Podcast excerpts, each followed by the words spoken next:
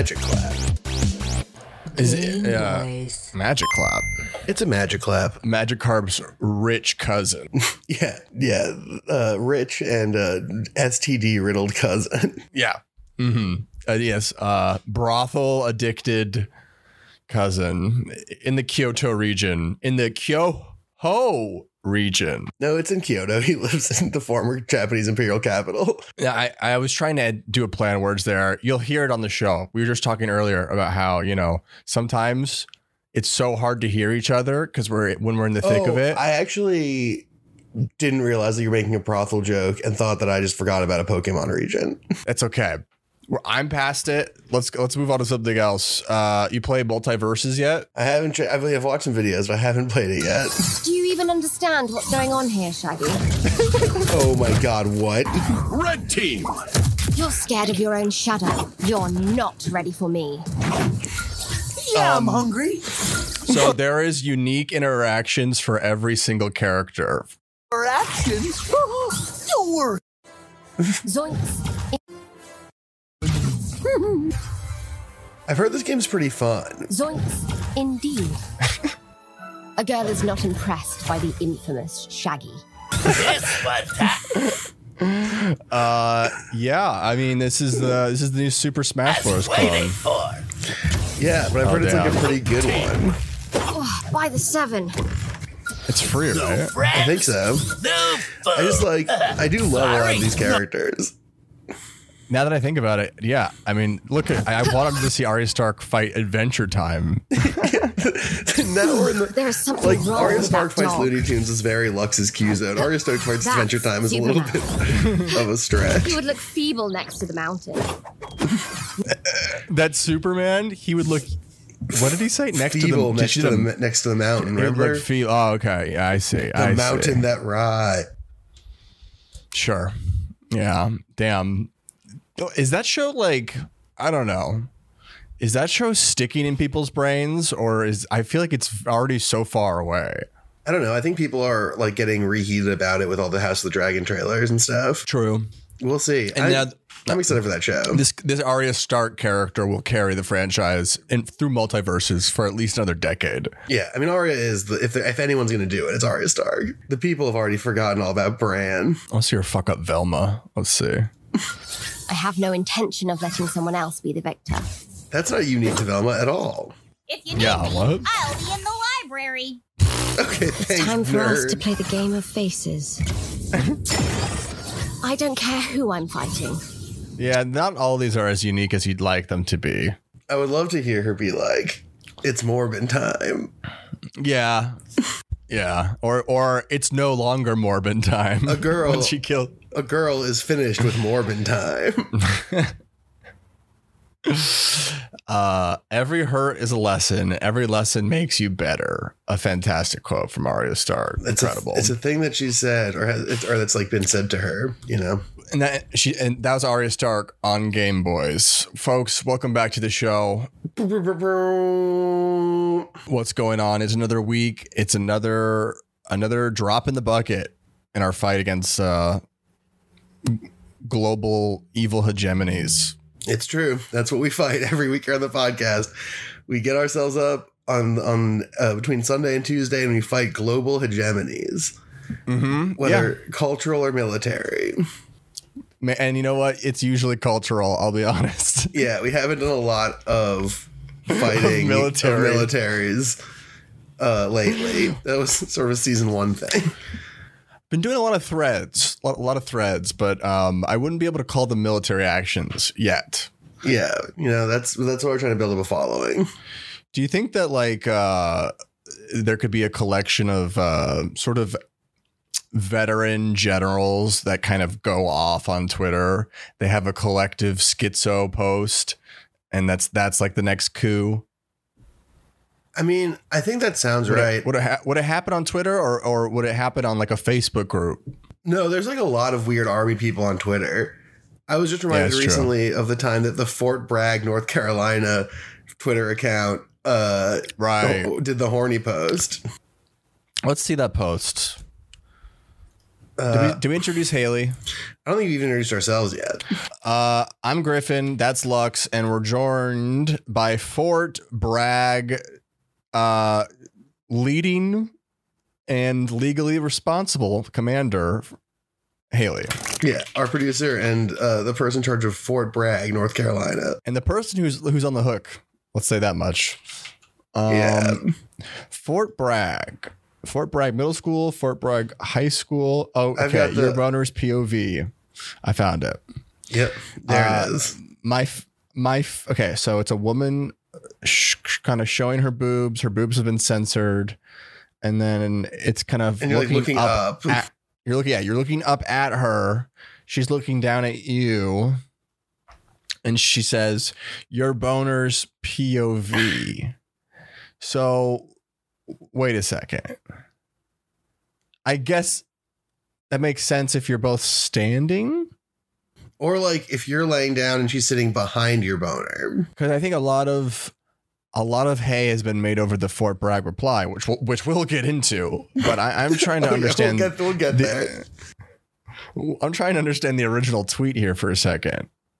I think it's like it- it's like if you guys are standing up, just right face to face, and then you both look down at each other's genitals, but you're, I mean, based on this angle, you're at least a foot away from each other. So you're doing this a weird stance where you're both naked, standing parallel to each other, see. I think foot of and a half away. I think of it more as you, the the man's lying down, and she's sitting, but like on his knees.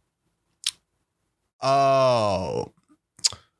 Um yeah, I guess I guess you know i most most of your assumed realities involve you sitting down, not not standing up for what's right. yeah, that's the thing. Is I'm always thinking of how I can lay down in the face of of uh, challenges as opposed to standing up for Adversity. myself. Yeah. Yeah, Mhm. Uh, and, and, and, and, and when you're faced with the task of fighting for someone that you don't even know. Yeah. I like to lie down. I love to lie down. Okay, let's move on. I don't want to be a stickler about that. You know, it was a post that had almost a thousand likes, Like, almost hundred ninety it was right on the edge when it got immortalized. Uh, then Fort Bragg replies, "My faces, then my bone." This is the Fort Bragg Twitter account, checkmark account. Yeah. it says my faces, then my boners, and then my faces again before I come up to give you a deep long kiss. He might, you know, he's talking about the POV. Okay, so he means my face POV, then my boner POV, then my face. I see. He's he's a pro. He's doing a pro fellatio thing. Yeah, he's talking about cunnilingus. But also, it's important to remember it's Fort Bragg, the military base in North Carolina, that is saying this. It's a Yeah. collection of building. And you should see the ones they were workshopping. Those Yeah. were way more sexually aggressive. Yeah, the drafts are disgusting. Yeah, they were bad, and that's what the workshop uh, chats are for. Yeah, I mean that's why Um, we that's why we group chat. That's why we group chat. And whenever and whenever if something gets out of the group chat, that's how it gets on the news, and that's why Fort Bragg has such a bad reputation. It's true.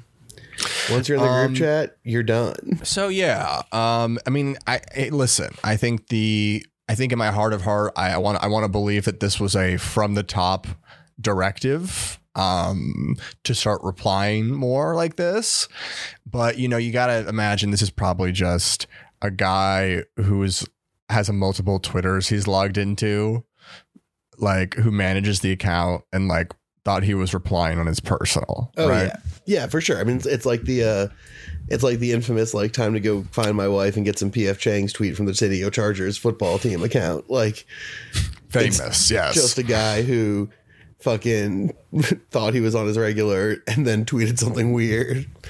And it turned out Right. they tweeted from a big account that people give a shit about. I think the most upsetting thing about this tweet though is the the apostrophe on faces. Yeah, I mean it's grammatically correct. Is that correct? yeah, because it's a No. possessive. No, the apostrophe should be over the S. No, because he only has one face. Oh no, you're right. Oh, it looks really bad. It does look weird as shit for sure. It like looks. It- it's this is weird why to look at. This is why there's other superior languages. Cause like when I was learning Spanish, like sometimes they would just break the rules because it looked like shit. And Yeah. that's like a judgment call that they made often. Yeah, I mean, sometimes you gotta say this is Garbo. yeah, yeah, it's awful. Um, yeah, okay. So what? How did it come to be? Are, are we? You know, I don't know. We, we we seem to drift back and forth between a few different phases, right? Um, seems like the most pathetic people online have sort of uh, no more than like one to two uh, moves or abilities at, at one time and they can like spec into new ones like sometimes they think that it's cool to eat ass but then oftentimes we go back to the rotation of like insisting that you go down on on women a lot um and, what rotation do you think we're in right now Um, I mean, right now we're in like a weirdly puritanical state of online discourse. I feel like there's not a lot of discussion of any kind of oral sex, really. yeah That's like particularly prevalent. I, I do see some of it but i think i have just I just know some exceptionally weird people that are just always on that tip. Um, and it's a pathetic life. Uh, but I think yeah, the last like, um, major weird horny post I saw was that guy who posted about wanting to fuck Nancy Pelosi. Oh, what's that one? The boobs Oh, one? Yeah, the boobs one. Yeah, that's what she that's what she bought them for. That's why she, that's why listen, that's why she needed the chips deal, okay? If we don't get the super chips, we're not going to get the super boobs. You could have gone tits, and I'm But it- stunned. it felt it felt it felt wrong though. You know, I was like, "You know what? Super boobs, that's okay. Super tits, that's crossing the sexist line. That's a low it- blow." it, it would have basically rhymed. And you know, right? That's actually what have got me out of it. You can say a lot of worse things than you'd expect if it rhymes. It's true. That's People, what, are just uh, char- people are just charmed by rhyming. That's how Shel Silverstein got away with it. Yeah. He was he started he started the red pill movement. He he was like uh, where the where the sidewalk ends.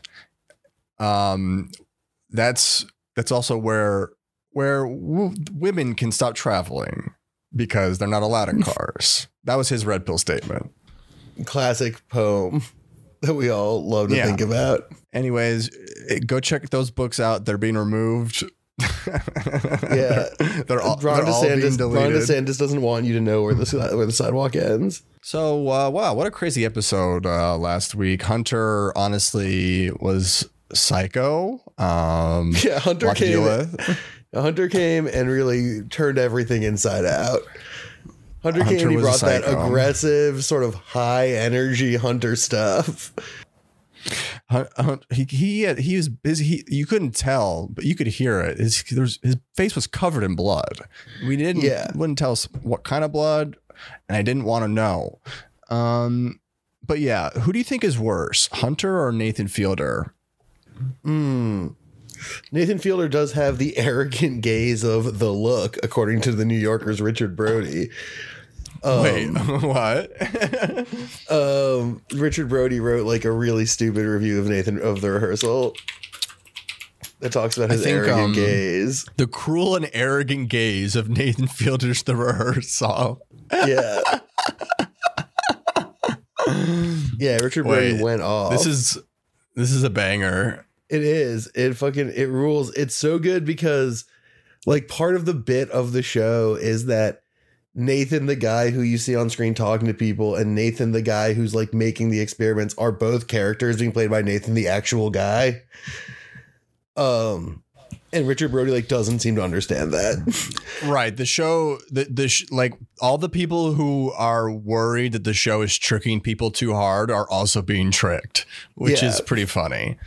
Um, yeah, I don't know. It's been exhausting on both sides. I've seen it from like the the scold side. I've seen it also from like the the side of like you know like some of us we worked for Adult Swim and you know even Tim and Eric it was morally on the line for us and we all have to think about that and you know it's a tough decision.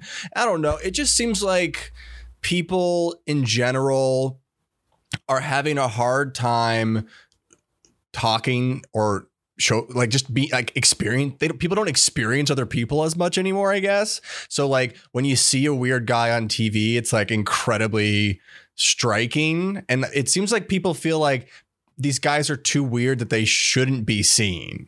Like they, they don't almost don't deserve to have like to be let Well, outside. And there's this idea that like it's like manipulative and bad, but it's like of like of course it is, but like so is like a lot of other shit. Like there this is in no way like more manipulative than like tricking some like impoverished mom into being on teen mom and like raking in a bajillion dollars while they like don't make any money. You're perfectly fine with people fucking bringing you your Chipotle for like slave wages, but but you're worried about the morality of like people that are weird and unusual getting paid to be on HBO.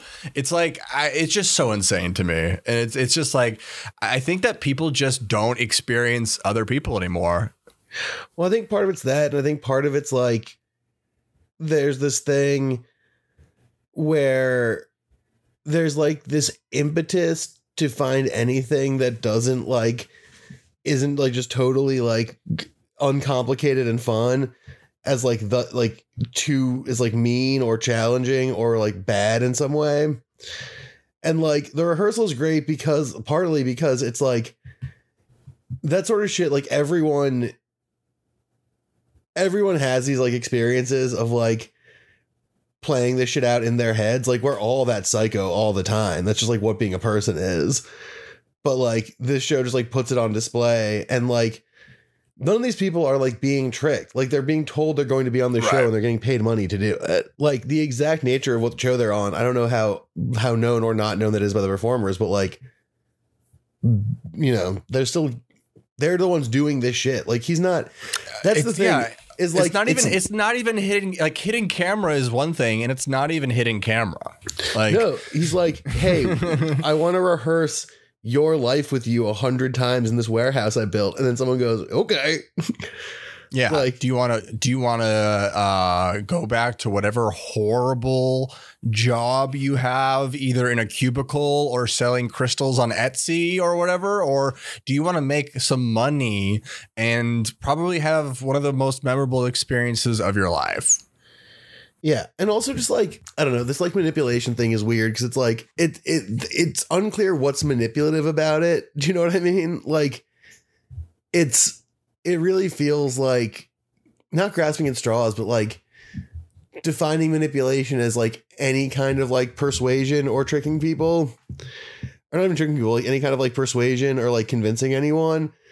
And that seems like an extremely like uh disabling way to think about the world in the sense of like anytime anyone convinces you of anything, it's because they've manipulated you and you've been deceived and not like you're responsible for making a choice.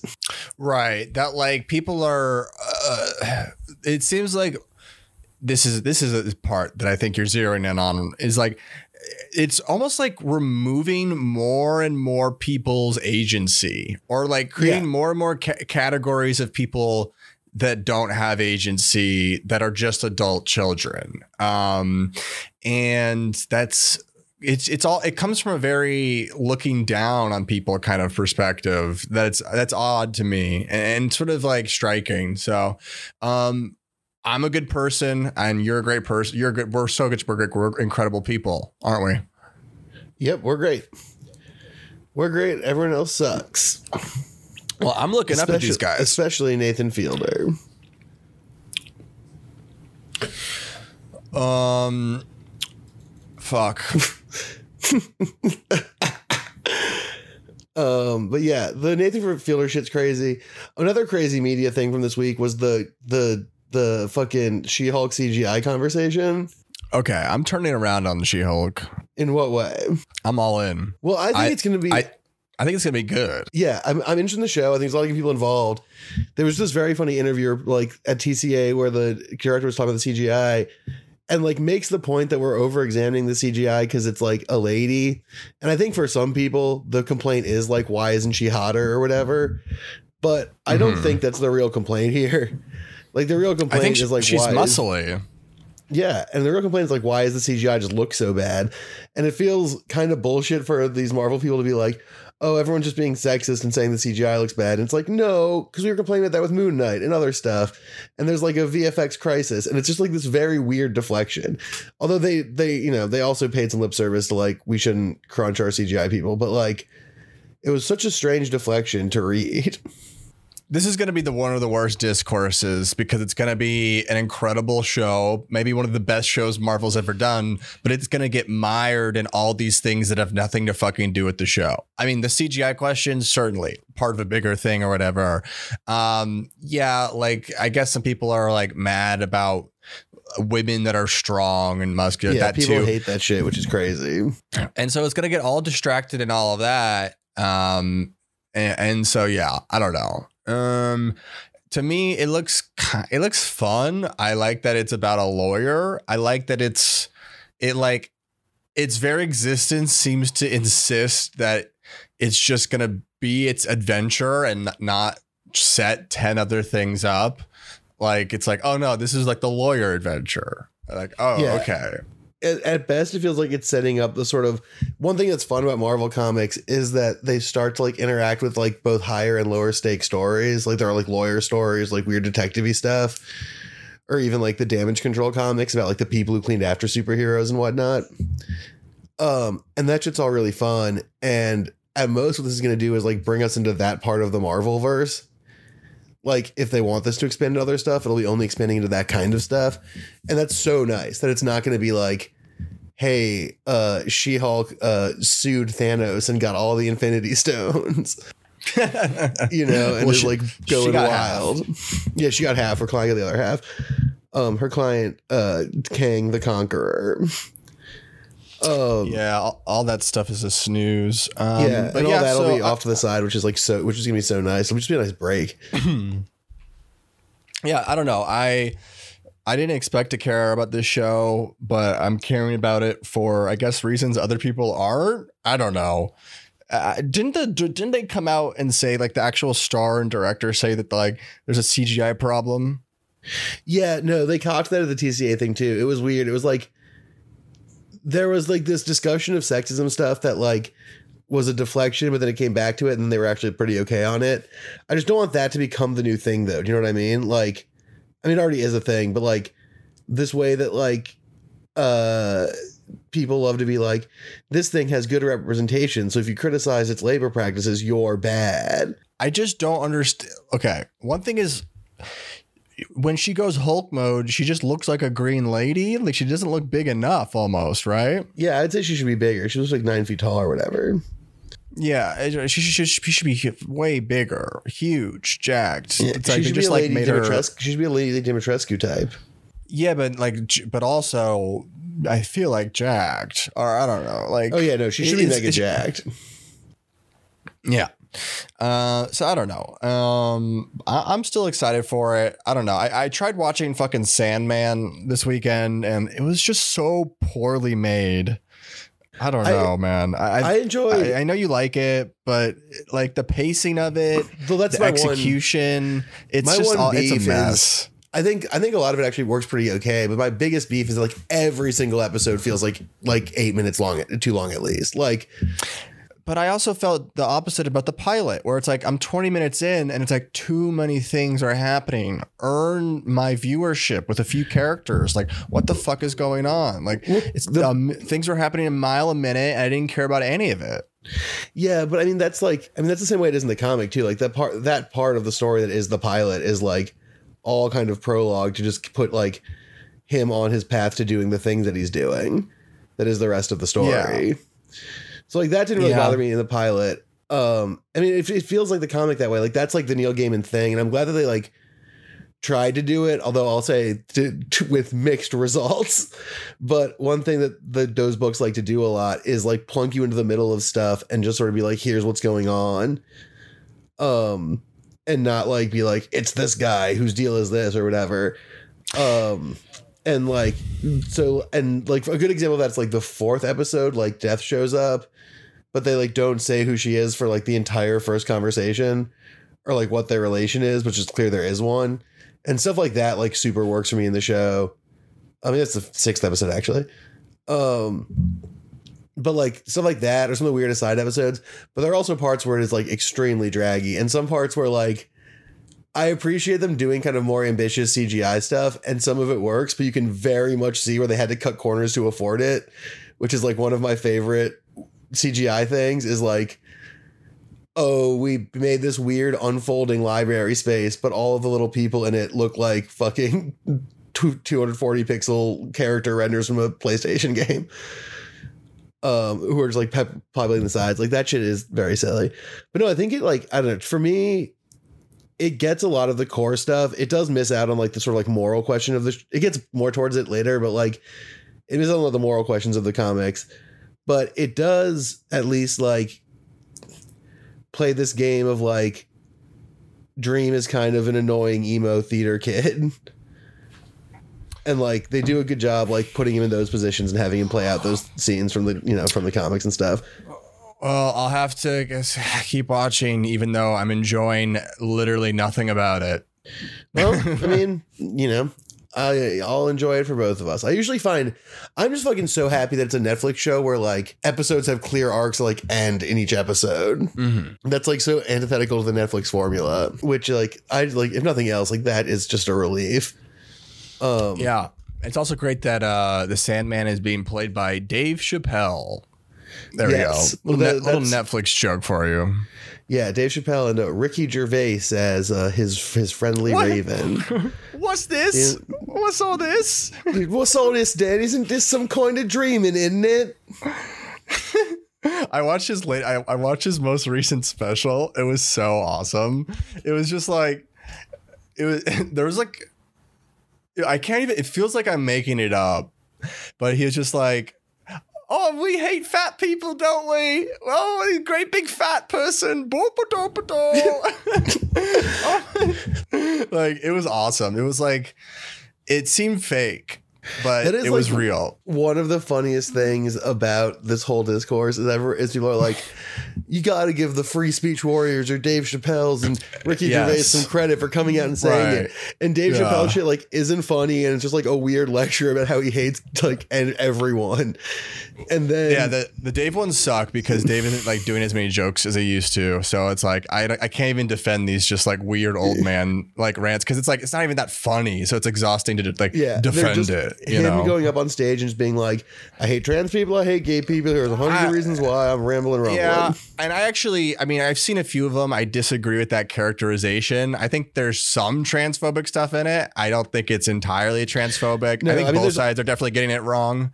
Um, There's other stuff but- in there, but they're just so boring and like they're boring. That's the greatest crime. Is like it's like he's he's he's kind of re- he's resting on the on his career and rather than like challenging himself. Uh, Yeah. and it's Well, like and it's like dude, then- like that's a that's what a podcast is for, man.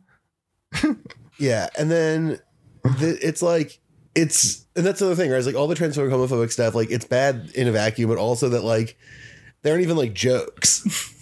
But so so what's funny is is like both but but both sides are hilarious because the free speech guys are like defending it, but then the other side is getting like so upset about these two people who are just like shitting on the toilet. You know, it's Yeah. like yeah, neither of them are like leading a, a, a movement. They're they're retarded. well, the, fu- the fucked up part is that so many people do like who like do valorize the Chappelle and Gervais does that way, like because you have to sort of like imagine that they're like important truth tellers who matter if you're going to like put up with like how fucking boring all the shit they're putting out is. You know what I mean? Like you Mm-hmm. have to imbue that with some kind of higher meaning because like how else are you just gonna sit there while Ricky Gervais just sort of like mumbles about nothing or like Dave Chappelle Yeah. like takes 10 minutes between jokes. Like Right. It's like they have to get off on like the anti on the on the one bit that's anti-trans or whatever, Yeah, and then and, like, like- for the rest of it, they're just like coming their pants, just thinking about that one moment. and then like and like they have to like treat it all as like gospel shit. It's true, yeah. which It is, true. Like, Like, I remember, like, up. I remember I've seen a few times where Tucker's like, "Yeah, my uh, favorite comedian is Dave Chappelle. Dave Chappelle is funny. He's always been funny. Yeah, he's my favorite comedian." Like it's just like okay, like that stuff. That all of it's cringe, right? Like it's Yeah. just like, oh man, like it feel it all feels so far away from from comedy. Um, you know, I don't know. Yeah. it just seems. No, well, it definitely does feel like it's less about like writing a joke and getting laughs and more about like getting their weird scudge audience to like agree with them and say that they're good, which is then frustrating because like it's just boring and not fun. Right. Yeah. I mean, yeah. It's just like it's like inverse SNL shit where like SNL is like, and we love that Liz Warren clapped back, folks, and everyone's like, yes. And then it's like Dave Chappelle, you know, getting up and just being like, what's up with trans people? And everyone's like, yes. And it's the same sort of like, we agree, and you said the thing that we love. And then even when he's not saying making transphobic or homophobic jokes, it's just him being like mumbling about the state of things and cancel culture and speech stuff. And it's all just people Yeah. being like, yeah, that's you're saying what we're all thinking, baby. And it's most it's of it's just, him talking about like silly. what a legend he is. It's like yeah. Oh my most god. of So much of it is are. that. I, yeah. So much of it Uh, is just him being like, "I'm the best," and like, Yeah. all this new shit sucks. Yeah, I, the, the my fun, the funniest one and the one that like to me was the most offensive thing he's ever said was that he should be credited as the creator of Key and Peele. yeah, I that was think- amazing. I think that's worse than any of the tra- like that's like that's crazy. Yeah, I mean, it's less like it's less like tied into like the current like animus of the moment, but it is like way more insane in a lot of ways. Like It's the fact that totally he, insane. the fact that he was like everyone was happy about Key and Peele, but no one talked about how I kind of invented that hurt my feelings is like. The fuck do you mean? Like, In Living Color existed before your fucking show, dude? Like, what are you talking about? I'm just so confused on what he could have meant by that. Like Yeah. it's- It's not like he Yeah. invented like black people being co- sassy in comedy. and that's the, that's the ultimate thing is like i i guess that like back in like the 80s comedians were supposed to have like egos like that i guess but like it just seems so weird now to do to live any amount of your life as a comedian and and like end up coming away with any amount of self-respect for yourself like it just doesn't happen anymore Yeah. like maybe like in the 80s when you were like, hey, I want to be a stand-up. And then you all of a sudden you get paid like $200 a night on your first show. and then you just do that. Maybe then you have an ego. But it just everything about this life is incredibly pathetic. Um so yeah, I don't know. Pretty weird. Um, should we take a commercial break and come back and talk about video games? Oh, sure. Um, okay, let's talk video games. Holy moly. Um, so I got two things uh, right off the top here, but you also been playing something. You've been you've been sort of our our premier new game consultant for the I've been- week. I've been new gaming. I've been So new I game hit- plus, baby. New already? Jesus. No, I Um, just mean I've been playing new games. oh okay, confusing. Yeah, Uh, that, you know, You know what? Maybe don't say that next time. yeah, not my best work. I'll be honest. Uh, so uh, you've been playing Digimon Survive, a game that I want to hear more about because I've been seeing some bad reviews online. So here's the thing with Digimon Survive that I'll tell you. When they say a visual novel slash tactics game, they really should capitalize visual novel and lowercase tactics game. um, I'm still The- the enjoying tactics it. Like I'm having a lot. I'm having a lot of fun playing it. Um, but it really there's so much talking and story stuff between every encounter and every fight. And like if you're not if you don't have the patience for that and you don't want to like uh do the free battles and like there's just not enough like, it's it's hard it's not a lot of action. It's really easy to zone out on that game. Some- And s- sometimes reading can be a little too tactical, a little too, you know, intense. Sometimes you want to get back Yeah. to the battles just because the war of words is so overwhelming. Yeah, it does take a toll. And like I do like it and I like that you can do the free battles to like recruit other Digimon and there's like a fun little story happening. Um but it just feels pretty slow and sometimes like the the biggest problem with it is like the story is at least as far as I am is like so it'll be like it'll be very like a Netflix TV show in this way of like all right, search all these areas, and you search them. They're like, hmm. Well, it turns out we got to search these areas again, and then you go like do the same. Like, there's not. It, it gives you a lot of repetitive beats over the course of a single like arc or story, and so the story has all these necessary beats. So each segment in between fights takes forever, and all of the practice battles, like ambush battles, are super easy. So the only really challenging battles are the big story battles, and even those aren't that hard. And so you have to go through like tons of story to get to the battles that are like not super difficult. It was like fun if you want to play in the Pokemon or in the Digimon world and like hang out with your favorite Digimon and like unlock stuff. And I like that, and it is fun, but it's definitely not as like oh everyone should play this. It's like it's like Mario Rabbids or something where like holy moly unexpected tactics uh, destroyer. Yeah, no, it's Mario Rabbids beats the shit out of this game. Honest, and the biggest thing to me about this game is like it's sixty dollars and it looks it looks like a twenty dollar game. Like I'll be real, like it looks like like the visual novel stuff that's so cheap to make. It seems like the all the money probably just went to licensing fees. Like it's just really bottom Yeah. of the barrel. It doesn't look great. It's it's got some decent depth to it, so it's pretty fun. Um, and I'll, I'll probably play it for a while. Like I'll probably get. I, I paid fifty dollars for it. I think it was like on a little sale when I got it or whatever. But Right. like, um, I'll But just probably- compare that sixty dollars to what you get out of another sixty dollar like console game. Like, oh man, like I don't know. I'm Yeah, playing no, God I of mean- War again right now, and it's like that. That was sixty dollars. That was a big game. I think I'll get fifty dollars worth of time out of it. But I think the thing is, and this is I think true, is that I think it's an easy game to burn out on. So it'd be very easy to not get your fifty dollars worth out of it. Like Yeah. I think that I will just because I, I like this kind of game. Like I like these sort of slow whatevers. I'll put on a little podcast, I'll read along, whatever, zone out and do my thing.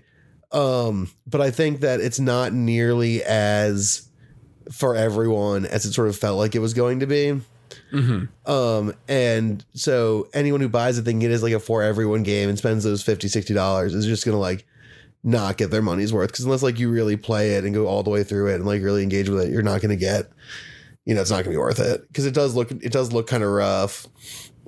Like it's a fun I like the art style. It's like a good, stylish, flashy kind of version of Digimon, but like it is still a lot of like still images and like hanging backgrounds. Like it's not a crazy visual. Like it's a good visual novel, but it's not like a crazy game graphically or anything. Yeah, I just like in this world where like I can play something as like advanced and as like polished and modern as like Fortnite for free. And I know I'm using that as like a silly example, very different game, but it's just harder and harder for someone to put out a product like this at sixty dollars. I, I just, I just don't. I just can't keep. I just I think that's I think that's fair.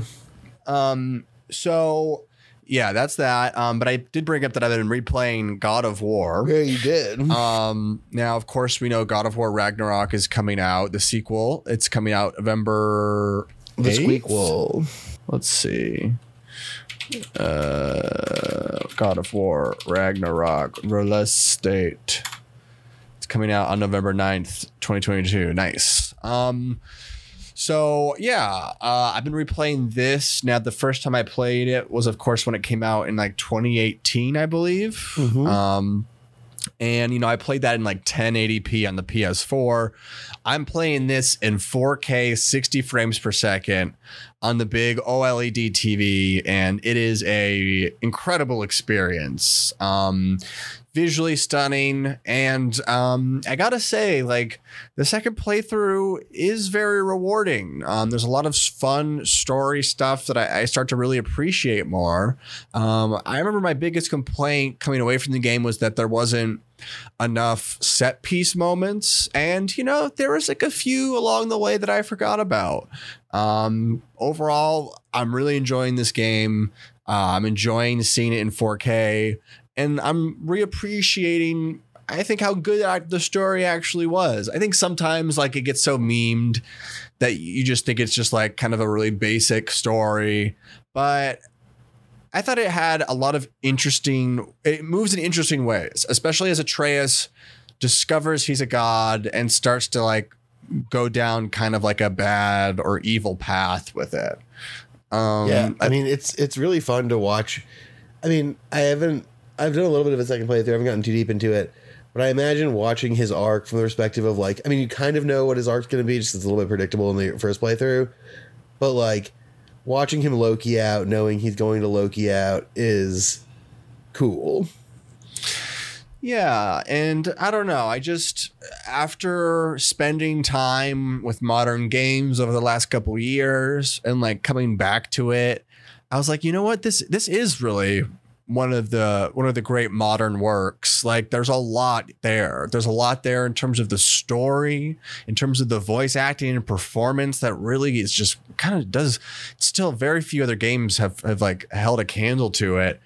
But then it's also has a really good mechanics. Uh, I'm Yeah. really satisfied with the mechanics. I, it was actually kind of striking because I forgot that you couldn't jump really in the game, um, which like felt kind of constrictive at first. Um, but then as you start to build out your talent points, add new ways to throw your axe, and kind of combining all your abilities together, you start doing like three, four, five abilities within like two or three seconds and like chaining them together in different ways that just feel like intuitive. Um, yeah, it's it's really nice. It feels really good. Yeah. It's, I think it really stands out as sort of one of, if not one of, if not the number one, like PS4 game.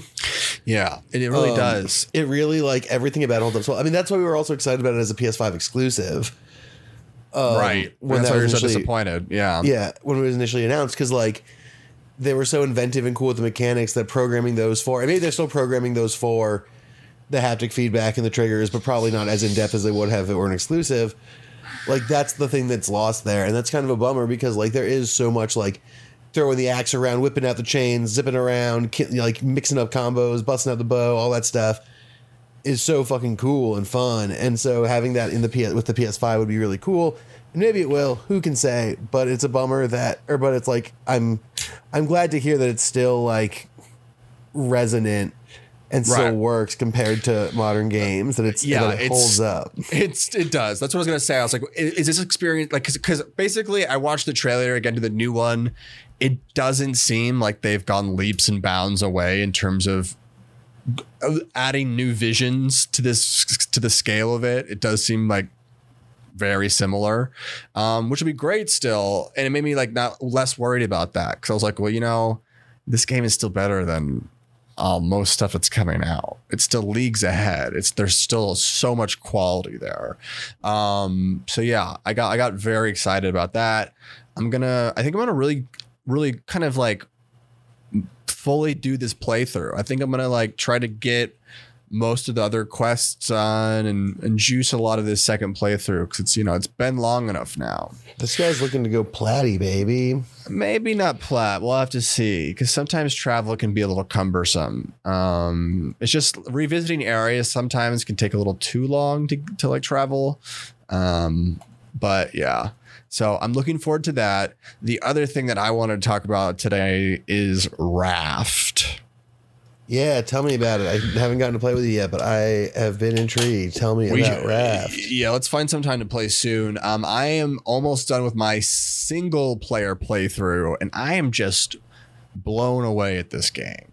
Uh, this is an incredible and very special game. Maybe the greatest survival game made yet for a few reasons. Um, it's definitively, I think, the most approachable of the survival games. Like, it has a depth to it and a challenge and a difficulty to it, but everything is just more intuitive and more re- rewarding and simple and apparent to a noob. Like, oh, I have glass and sand. I can turn that into something. I have wood and metal. I can turn that into something. All makes a lot of sense. Um, but then like this this sort of story that they've wrapped into the survival game, I think is just blows all the other survival games that I've played out of the water. Um, literally, it's you go like from island to island on this quest about this world, um, and it's this big mystery um, as you understand that you're not just on an ocean you are on what remains of like this planet. That there was like a Hell gr- yeah. there was a great like sinking of the planet. Um and what remains of society are these rafters and people who live um on the water. Um so it's got a very like traditional like water world style setup. But you follow the mystery of these characters that you're kind of like following like and you're kind of always just missing them. You're like a few steps behind. Um and each level or, or each like level gives you the code to the next radio signal which will take you to the next location. Um and you know you get that in a lot of other survival games. You'll like get codes or signals that take you to new areas and that area may be like less procedurally generated. It might have like more of like a like a classic you know strict level design to it. Like you've seen that in other games but raft like tells kind of a full story on each island um, and adds like a brand new mechanic and challenge to like every island too. And for like a game that like I thought was going to be so basic and simple, they're like constantly surprising you with a new thing. That's that's what I was gonna say. Is like my impression of this game, for we talked about it before, we talked about maybe playing it, and we were looking into it, was that it was gonna be this very like you raft from one place, you raft to the next place, and like maybe you get some cool bonuses and stuff, but you're basically just rafting around. And it's pretty straightforward, and it sounds like it has a lot more depth than than people expected. it has a lot more depth in terms of the campaign, even though it's very linear. Um, because there is like a, a fun, engaging kind of mystery you're slowly engaging, but then it, it has depth in its level design because the places you start to discover are, I, I, I won't spoil any of them, but like each one kind of like as you approach it, you're like, yo, what? Like it is a game full of surprises narratively. Um, and it's very exciting to approach one of these locations because sometimes, you know, it's something that takes you really high up, or sometimes you might be going underwater for part of it. Like they are always throwing new stuff at you, building out this world and this mystery. Um, so it's just it's super solid on that level. Um, but then it, you know, aside from all that, they also just have this incredible boat building thing. And the boat building continues to feel meaningful in the late game, which That's is cool. which is huge. And I knew that you'd pop for that because essentially what happens in a lot of survival games is the first 10 to 15 hours are your like brute, most brutal survival. And then you eventually have built the majority of the resource, like sustaining things to get you onto like a base platform. You might go out into the open world for some rare items, but most of the core sustainable things that you can build and do, you've like accomplished in like the first 10 to 15 hours, right? Yeah, I Um, mean that's basically the arc of most of those games. Yeah. And I would still say that like you can definitely get on your feet and sustainable and on a really nice kind of platform after a couple hours. But there continues to be things in Raft late game that like you are like that are you're aspiring to get to that you're like, oh man, I cannot wait to get that thing because that will make this part of my raft so much more efficient. Um, and I feel like other games kind of like you lose that in the late game. Um, you're Well, like I mean, like it's it's because I think part of that, at least in this, one I understand, is that like part of this is like those new things enable you to do stuff or enable you to deal with certain obstacles in different ways. Whereas in a lot of survival games, like the thing, your main goal is just to survive. So there's not like this broader, like advancement process where you need like new tools to move new places, and rather it's like just being better at survival, making survival easier. And so the stakes get sucked out of it a little bit in a way that Raft seems to like have sort of a like for like to pardon the pun, but like have like a bit of a flow to it and like Yeah. a directionality. Yeah, so it's it's super fun because like I, I don't know I, I the the the big wins in survival games are going from like having a shitty plastic cup that you're sipping water out of to like having like an elegant pitcher that like constantly like refills and is electrified. Like, you know, um those are like the big wins in the game and like you get those wins like in the early hours of Raft, but you also get those wins super late in the game. Like yeah, that, that's great. Like I just discovered that you can build a like I've I've been having to literally like hand pull water out of the ocean and like put it into a purifier, burn it, and then to be able to like drink like fresh water. Um, but I just built this thing that literally like sucks the ocean water out of the ocean on its own, and then like puts it through tubes that I wired to like a water tank that then starts storing a big amount of water. And all I have to do is keep that charged with batteries. So then I'm just walking up to it and I'm just refilling my water jug.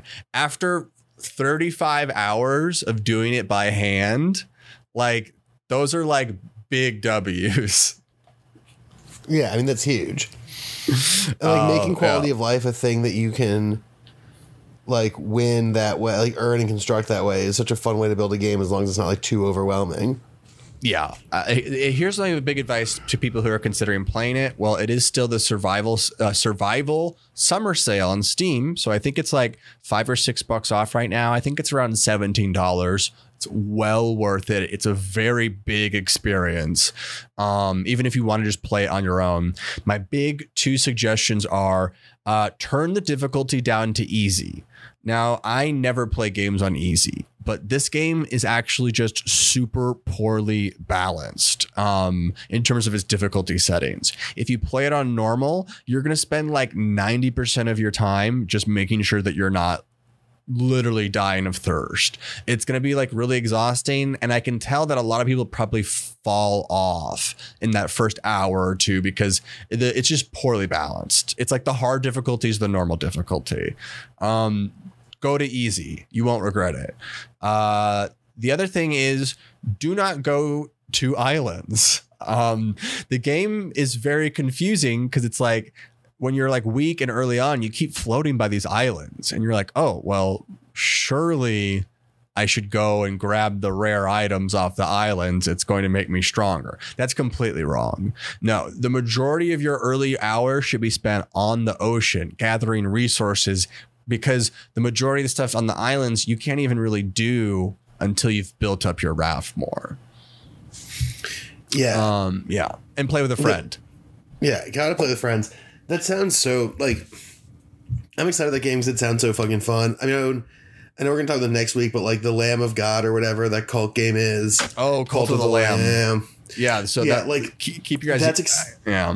That's exciting to me too. I just like I love these games that like put enough stink onto a pre-made formula to like feel different and exciting because it does feel like even really good games that have come out lately do feel like rehashing old stuff. And so these things are kind of putting new fresh wrinkles. I mean like obviously like, you know, Cult of the Lamb is just like Dungeon Keeper for the 2020s or whatever, but like that's still a little bit more exciting and more interesting than just like another fucking, you know, Animal Crossing or whatever. Yeah, I think like uh I don't I I I think this about most art is that something as I've I used to care a lot more about uniqueness or something like that, but as I've realized more and more as I've gotten older and seen stuff that I've then seen previously is that I don't know, a lot of it is just the same stuff and it's more about how you execute it um than like it particularly being a unique and original thought of yours. That's like almost impossible. Yeah, totally. And I mean, like, like, like I said, like I think, uh, fucking the lamb, the Cult of the Lamb is going to be a lot like Dungeon Keeper in a lot of ways, and a lot like you know, evil, like Evil Genius and stuff. But like, that's fine because it has enough of a flavor difference and it has enough of a style difference, and there's new tech that like it's going to be distinct, and it's going to be distinct from like like I mean, we live in this. You know, this is what society is now. Is like one thing is successful, and a million clones of it emerge instantly. Um, so anytime something doesn't feel like a dir- like a clone right away and just has some kind of its own sauce, it's always very exciting. Yeah. Are you rubbing your mic around? Uh, my mic just my mic slipped off of a little thing that was on. I caught it. Playing a hot potato with it? Yeah, me and all the other people in this room that I'm in are playing hot potato with this microphone. They're being really polite and they have not said anything. They're, they're Uh, very quiet. Yeah, the art looks really great in Cult of the Lamb. Um, I'm excited to uh, play that and talk to you guys more about that next week. Um, my last sort of parting thought on sort of, I guess, the survival genre is that like Raft does so many things better for more mainstream and wider audiences. There's a few things it still fucks up on, like the normal difficulty being too hard. Uh, that's a big one, actually. That's like a big fatal flaw. Um, but you know, it still has it still shows there's so much more that can be done in the genre than just be an experience for hardcore players than just being a niche experience. Like so much of the genre has so much to offer and that i think that we've always assumed should be hardcore by its very nature. But i think we've seen more and more that that's actually just limited the people who can play the stuff more than it's added to the art. I, I think that's an argument on a case by case basis, but Well, I, think all the best work, like all the best video game work, I think, sort of does both. You know what I mean? Like, like creates a space for someone who's not a super hardcore, um, uh, like a super hardcore gamer, super focused on it, but it has space for someone who's not that intense to like have fun and play in it as well, so that everyone can get involved. And the best games are able to create experiences that fit both those categories. They're not always the best games, but like especially like survival games, like that's like one of the marks of a very good one. Um, like even Elden Ring, right? Like actually had pretty good results, even with people who were not hard body gamers, because it like opened up a lot of ways to engage with it that made it a lot easier right. and more deal withable. And I think that like that's that's something that's got to be that that's got to be the main uh the main thing right now with these games or like not got to be the main thing but like is kind of the main parameter of like how they can expand these games outward they don't just become like niche and like we're doubling down on the same mechanic set every time And that's why I, you know, I've said it on this show before, but I think that that fucking Blizzard survival game that they've been working on is going to just blow this thing out of the water. Like I think Yeah. that they have been building exactly what we're describing. Um, they're doing what Blizzard has always done: copy all the parts of successful games and then make something even better. They're sort of the Kanye West yes um, of uh, of video games. I think especially because they're canceled yeah, exactly. Um, because uh, Pete Davidson is fucking their ex. Um, Mhm. what would, who who would but who would Blizzard's ex be? um starcraft Sure. Did they not own StarCraft anymore? they started like making anything for it They're just not making anything for it, right? Uh, so uh, I I think that's going to be really exciting because I think it's like they're just going to be like, oh yeah, this is a great genre. Here's like a very cute, uh, like co- cool art design. I don't think it'll just be for hardcore people. I think it'll be a mistake actually if they go the Diablo Four route with it, um, and they make something that's like blood and gutsy. Like I think that probably will be a huge mistake when they could make something like Overwatch, but for like survival. Yeah, I mean that would be very interesting. I mean, I'm, I'm excited to see what Blizzard does because as much as I hate them as a business, they make pretty cool video game stuff on a pretty regular basis. Yeah, yeah.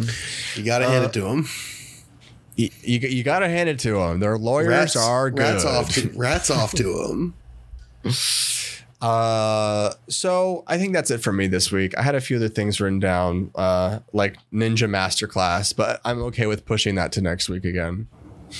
Um, yeah, let's um, let's let's do that next week when we talk about Cult of the Lamb. Um, and we'll Cult see of the everyone. Lamb and Ninja Masterclass. That's gonna be a real episode. This episode, It's gonna be a I feel- real episode. This episode, let's be honest, folks. My energy was down. Like I'm on day probably eight or nine of not smoking cigarettes. All my endorphins are gone. Life is I'm hollow. at, I'm at the I'm at the spot with the worst Wi-Fi's. We had more tech problems. it's a lot of things are going wrong right now. Um, this is a classic filler, a classic bridge episode. At the, on the fan rewatch guides, they'll tell you to skip it, but there will be a vociferous debate in the comments about uh, it being sort of a crucial not to miss episode. Yeah, So, you know, stay tuned for the future where people argue about this episode. But until then, we'll talk to you guys next week. Uh, what are they calling him? I'm Ron DeSanta. Oh, oh oh oh.